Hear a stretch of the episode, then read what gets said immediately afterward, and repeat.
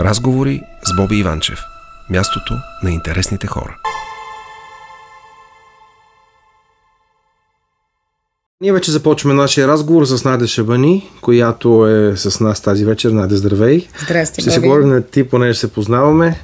А, първо да кажа на нашите слушатели, Надя Шабани, сигурно познавате това име. Тя е бивш председател на Държавната агенция за закрила на детето и в момента е директор на Българския център за нестопанско право. Да, и най-вече активист, правозащитник.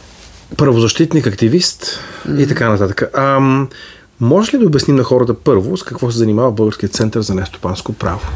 Да, а, ние, това, което правим с колегите, вече 22 години помагаме средата в България да е по-добра, хората да могат да са граждански активни и да се сдружават. Накратко, а, Основна задача, разбира се, ни е законите да са достатъчно добри, така че ако някой иска да си направи организация, заедно с други хора нещо да правят с идеална цел, това да е лесно, достъпно.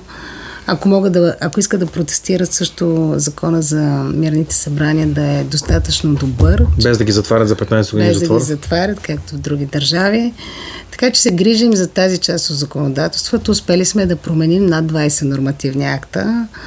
А, но има още много какво да се прави. Обаче, преди години, преди 20 години, като започнахме да правим всичко това, бяхме достатъчно наивни да си мислим, че като направим едни добри закони, нещата ще се променят. И за прилагането ще цъфне. Да, сега мога да кажа от гледна точка на времето, че не, това не е достатъчно, че има много други неща, които трябва да се правят и ние се опитваме да ги правим.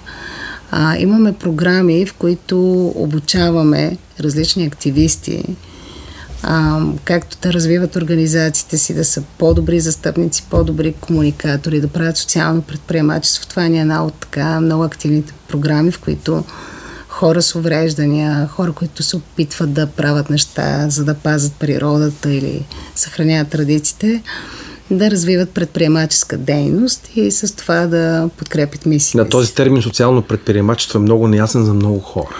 Неясен е, обаче има големи традиции в нашата култура. Така ли? Да, защото а, то, а, ние не знам дали нашите слушатели си спомнят, в миналото имаше на организации на хора с увреждания такъв тип предприемаческа дейност. Тих труд, например. Тих труд, да. Това Ето ще да тих кажа, труд да. веднага, да. Но, а, нали, сега това е малко отскул, сега е доста по-модерно и искам да кажа, че примерно ние самите Имаме една платформа Дар Пазар се казва и там имаме 34 социални предприятия от цяла България. Ма, уникални неща може да видите да правят. От бисквитки, направени от млади хора с интелектуални затруднения от казалък, а, до специални интересни играчки, които стимулират развитието, от рециклирани материали, красиви неща. А, така че това много се е развило и виждам м- в общества, където има много трудности, социални трудности, това е изключително добър и устойчив начин да намериш решение.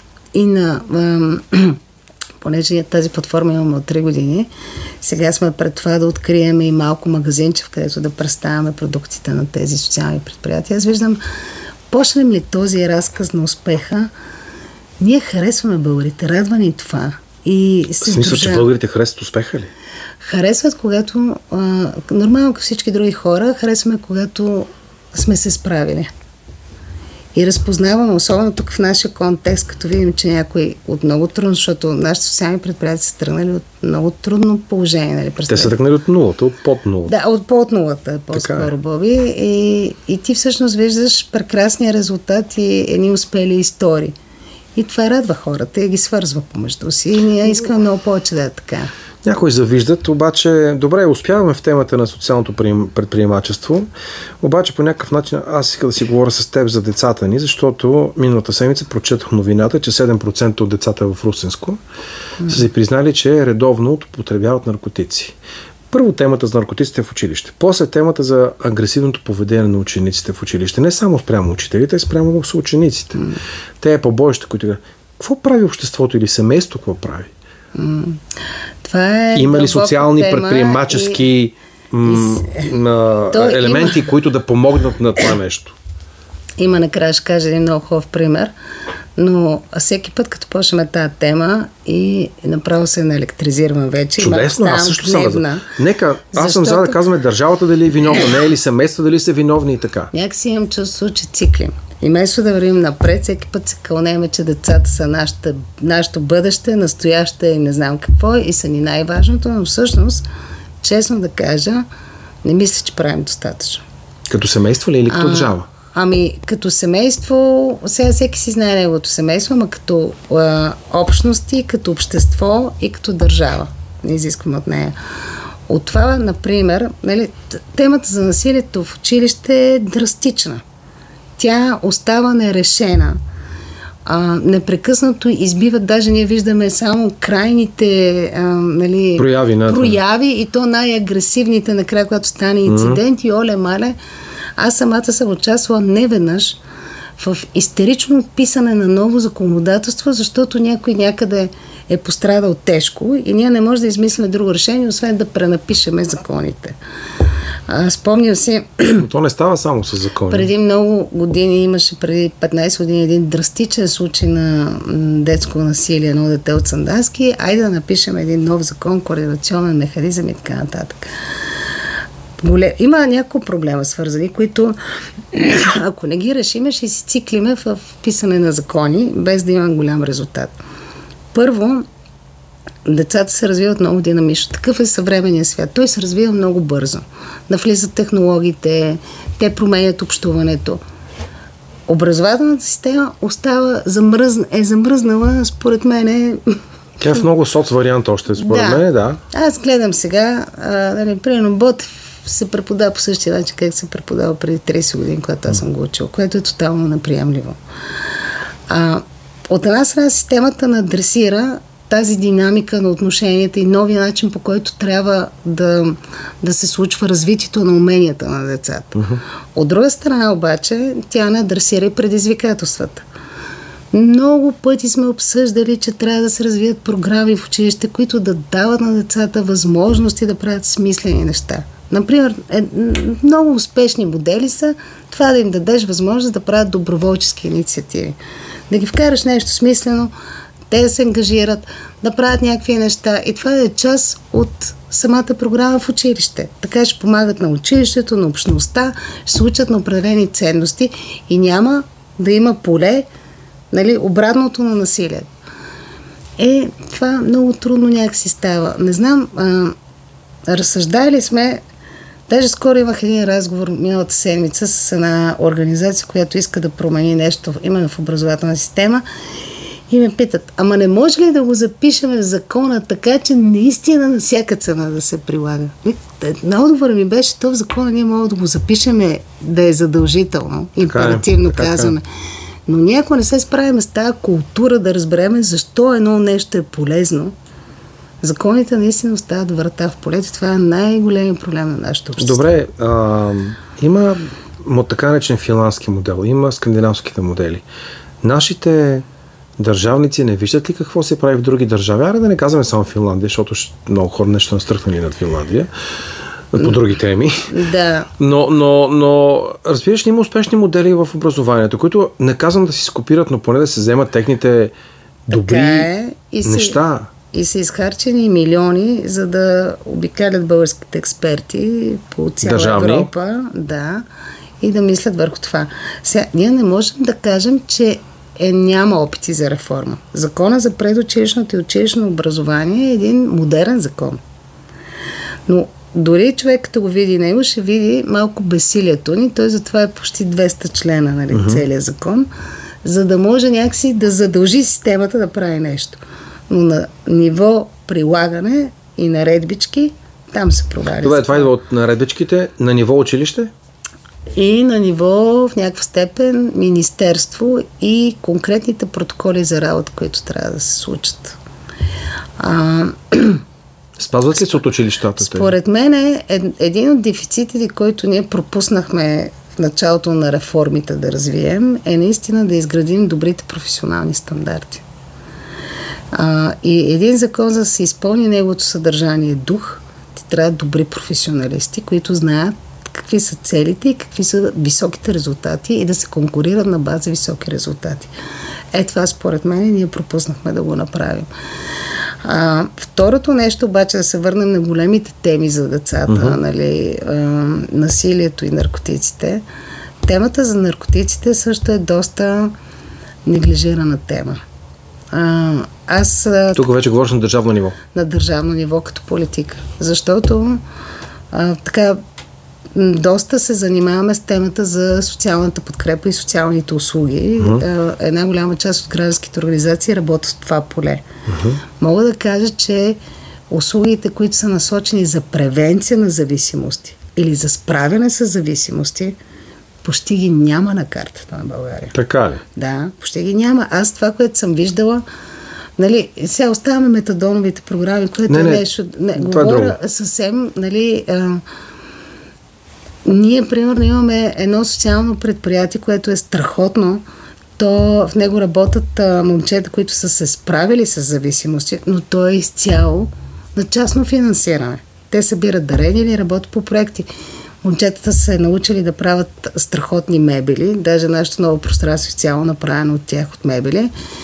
А, и продават и реставрират различни мебели.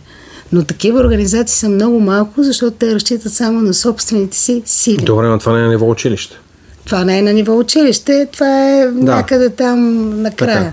А на ниво училище въобще, нали смисъл, ако нещо се прави, според мен е на ниво част на класа, ако въобще се прави по някакъв смислен начин, защото а, това просто да изчетеш лекция, или да викнеш някой съвсем за кратко нещо да каже, не е начинът по който можеш ти да развиеш истинска една сериозна програма. Така че това сме длъжници на нашите деца, които се оправят сами. Добре, какво може да се направи в училище за това нещо? В училище могат да се направят много, много неща. Според мен трябва да се даде повече време и пространство. Моите двете деца, едното е на 15, другото е на 17. Mm. 9 и 11 клас. Мога да кажа, че учат като луди двамата.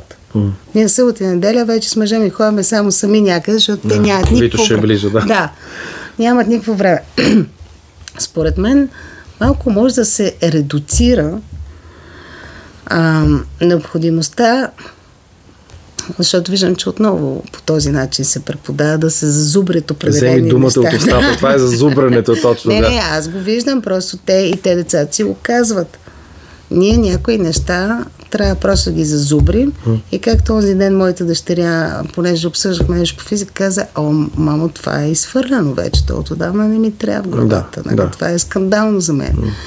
И да се увеличи времето точно за такъв тип програми в общността, които да ги карат да правят някакви неща заедно, да виждат, да опознаят света по този начин през интеракция с него. За мен най-ефективното нещо и то се случва, но е много малко като мащаб е именно доброволчеството. Доброволчески клубове в училище, различни неща, които те да правят и които да ги карат да, да разбират къде са проблемите на света и да участват в тяхните решения. Добре, аз имам и друг въпрос. Да приемем, че някакво училище решава да прави клуб за събиране на капачки и да правят фигурки от тях, да показват на хората някакви неща. Даже гледах в едно училище са направили а, българска шевица от капачки цветни, mm. което е наистина много красиво. И в един момент родителите казват, я да ми ходиш на тези глупости, какво е това чудо. Е, сега това е проблем, нали? Тук, да... А... Според мен и борбата трябва да е на две нива. Сега... И, и семейство първоначално, да. и после училище. Сега, ние на ценностно ниво, а, нали, аз мога да си го позволя да го кажа, в нашето общество като че ли преобладава виждането, че децата са ни собственост и обект, отколкото да ги третираме uh-huh. като субект с мнение и с... Uh-huh. А, а, и това е, как да кажа, нали, това поведение, което ти кажа, е рефлексия на този начин на мислене. Слушай, какво ти казвам. Това Слушай, какво ти казвам. А, сега няма правиш това, ще правиш онова. Аз а, тук последните години се развихриха доста атаки в общественото пространство, да си спомним около детската стратегия, стратегията за детето. След това се развиха някакви такива фантасмагорични сценарии около открадването на деца. Да, за за Финландия и Норвегия, да, да. А, всички тези процеси, аз малко по-рано всъщност те започнаха тук таме да се чуват като гласове. Спомням си 2012, когато бяхме много активни в... А, а за първи път се представя един закон за правата на детето. Аз бях част от групата, която го разработваше, вярвайки, че и в него имаше много модерни неща, включително за здравно, за сексуално образование, за деца, които Но да това е една тема, като чуят секс някой, това е една И тема. тогава Да. бях шашардисана изведнъж как се надигнаха едни настроения. Ма как децата ще решат? Ма те не могат да взимат решение. Ма как не могат да взимат? Те всичко вече, защото трябва да ги научават нещата големия интернет свят, а не там, където е образователната институция по един Да. начин, по който може да му имаме доверие. А, и според мен има такива, нали, малко, ние сме патриархални все още в тази си гледна точка по отношение на детето. Най- най-ценното ни, ама ни е най-ценната вещ къщи, Да. а не, а не субекта, който всъщност ние трябва да градим с мнение, да уважаваме неговото мнение, да уважаваме неговото участие. Една от темите, които много ми липсват в България е детското участие. Никъде не насърчаваме. Тук Грета не може да, да се... Тя сигурно може За да се Тунберг роди. говорим, все пак да кажем на хората, да. Да. Тя може да се роди, но не може да израсне. Просто защото ние... Не може да се развие така, Да. А, и, и това после си проличава, когато почваме да пътуваме по света. Аз винаги казвам, като се събереме, понеже нали, като правозащитник, често се събираме с хора от цял свят да разсъщаваме по правозащитните проблеми. Източна Европа винаги се вижда къде е. Ние сме най-мълчаливи, най-тихи. Всички други шумът, уча- нали, ние чакаме госпожата да ни покани да си изкаже. Да, да, тук ще прекъсна за една музикална пауза и после ще говорим пак за агресията в училище. Нека да чуем това.